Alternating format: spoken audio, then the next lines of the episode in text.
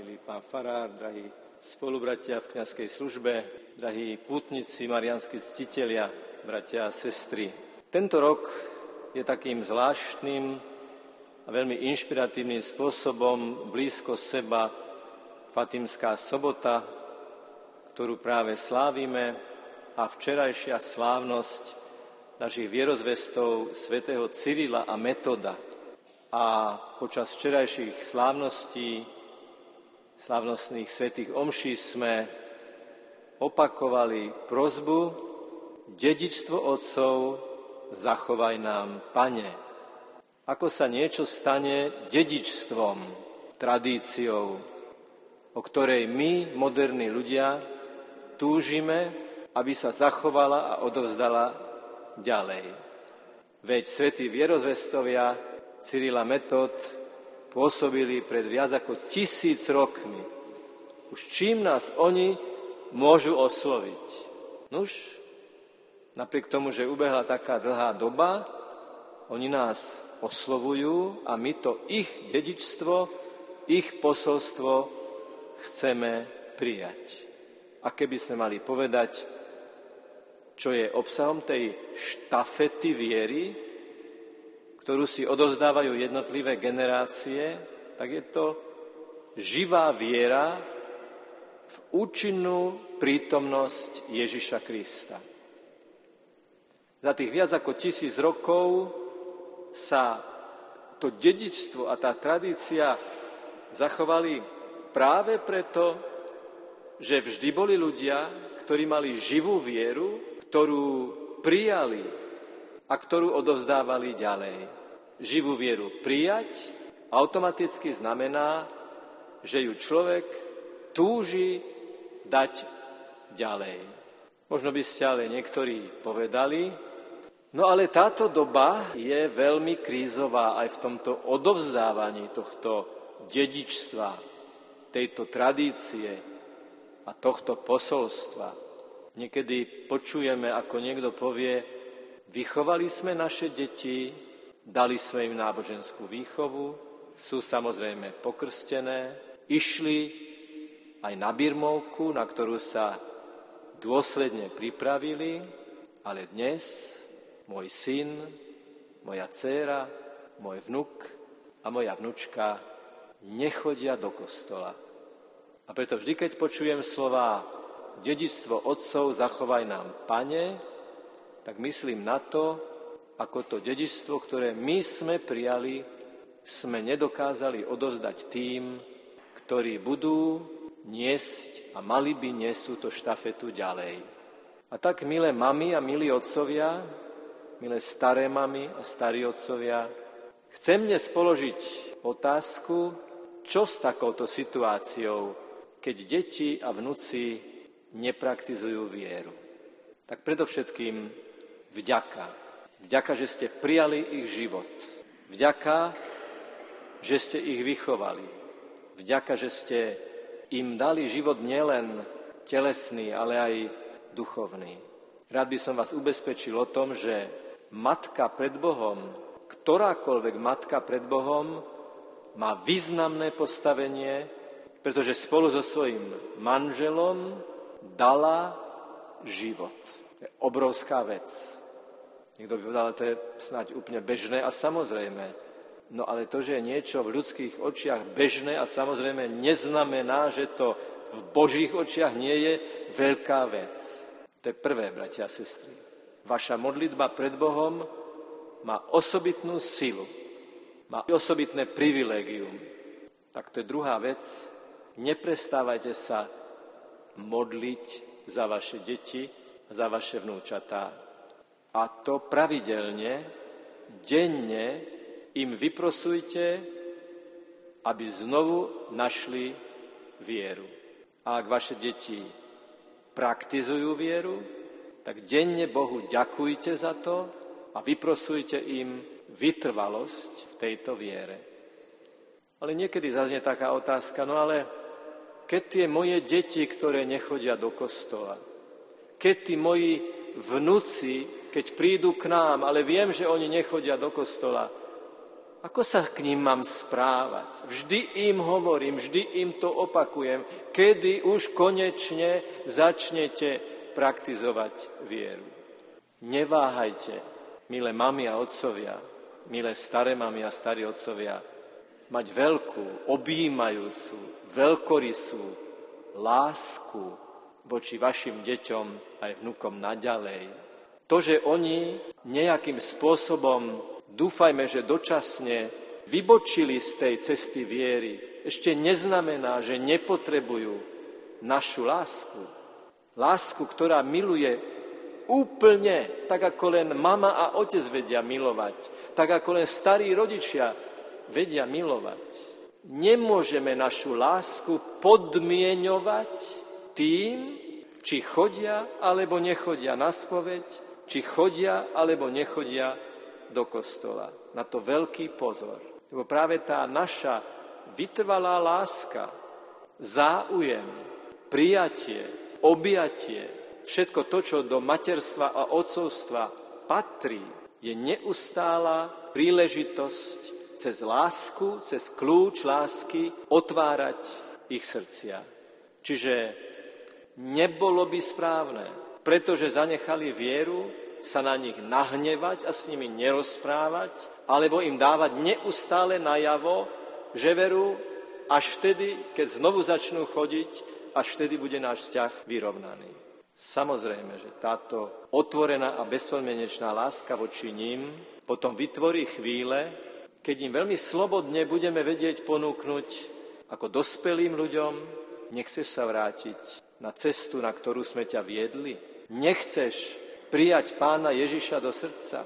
Nechceš prijať pánu Máriu ako garantku správnej cesty k Ježišovi, ale bez tlaku, bez nútenia. Nehovorím teraz o deťoch, hovorím o dospelých deťoch. Hovorím o tých, ktorí už kráčajú vo vlastnej zodpovednosti cestou svojho života. A poznám prípady, samozrejme, že ten rodič alebo starý rodič ktorý v modlitbe, v pôstoch, v pokání nakoniec to svoje dieťa priviedol späť na tú správnu cestu. A dovolte mi byť aj veľmi úprimný, bratia a sestry. Tu pred Božou tvárou, pri Božom oltári a v blízkosti Božej Matky nemôžeme inak ako hovoriť pravdu v jej jadrnosti.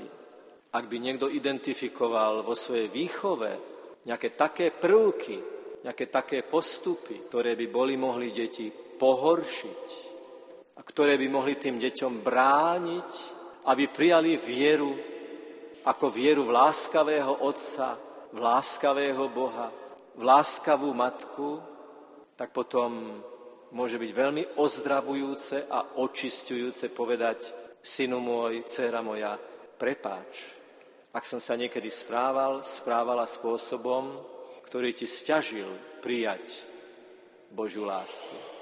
Počul som raz jedného kňaza, ako vyznával, otec, bol si ku mne taký láskavý, taký dobrý, taký otvorený, taký otcovský, že si ma pripravil na prijatie Božej lásky. To, čo ste do svojich detí vložili ako náboženskú výchovu, sa nikdy nemôže stratiť. To, čo ste do svojich detí vštepili svojim úsmevom, svojim prístupom, svojou materinskou a otcovskou láskou, to nesú v sebe aj vtedy, keby sa na pohľad v konkrétnom momente zdalo, že sa to úplne stratilo. To sa stratiť nemôže. Nemôže.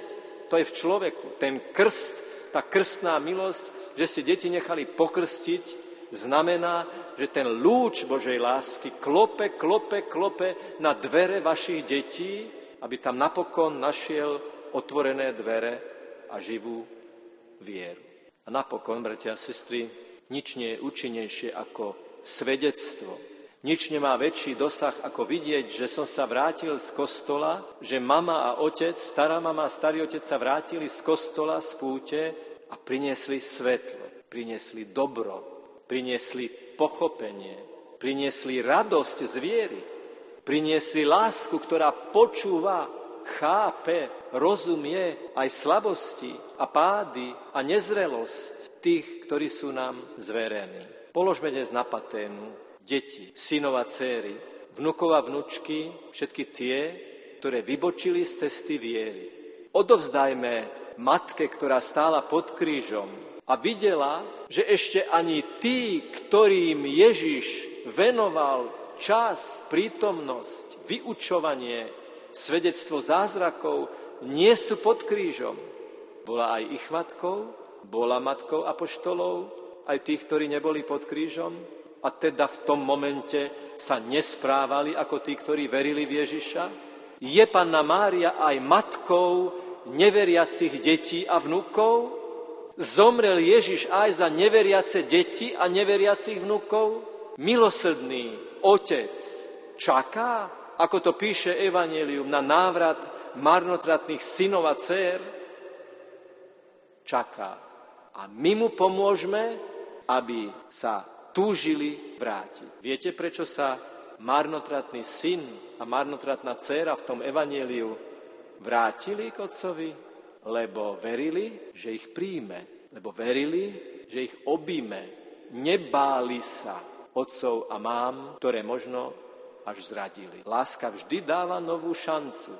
Láska vždy je láskou z mŕtvych vstania Ježiša Krista, ktorý tým, že zomrel a vstal z mŕtvych, hovorí, buďte ľuďmi z mŕtvych vstania. Pri ktoromkoľvek stretnutí s kýmkoľvek, ten človek nech od vás odchádza pozvihnutý, nie zadúpaný, povzbudený, nie zatlačený, s nádejou a nie v tme bez nádeje. Viete, čo znamená autorita? Rodičovská autorita?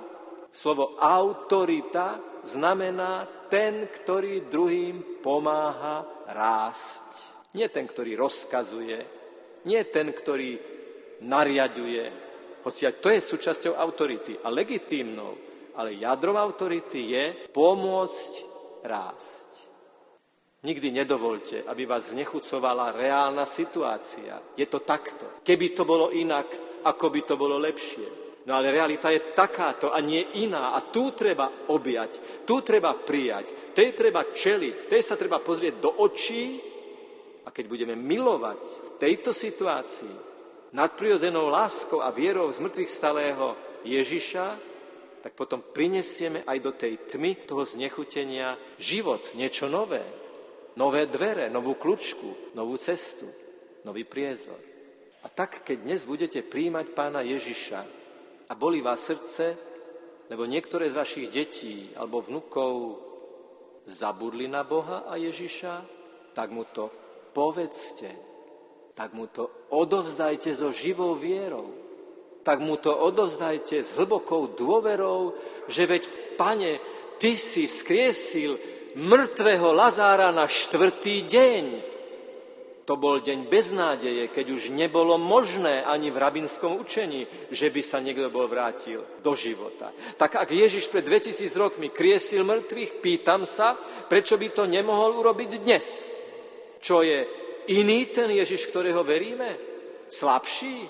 Čo už to nie je Boží syn? A tak keď ho dnes príjmeme v Eucharistii, tak tomu mocnému Ježišovi odovzdajme všetkú prípadnú bolesť a ak vaše deti a vnúci do kostola chodia a žijú z viery a žijú vieru, tak poďakujte, lebo je to obrovská milosť, je to úžasný dar.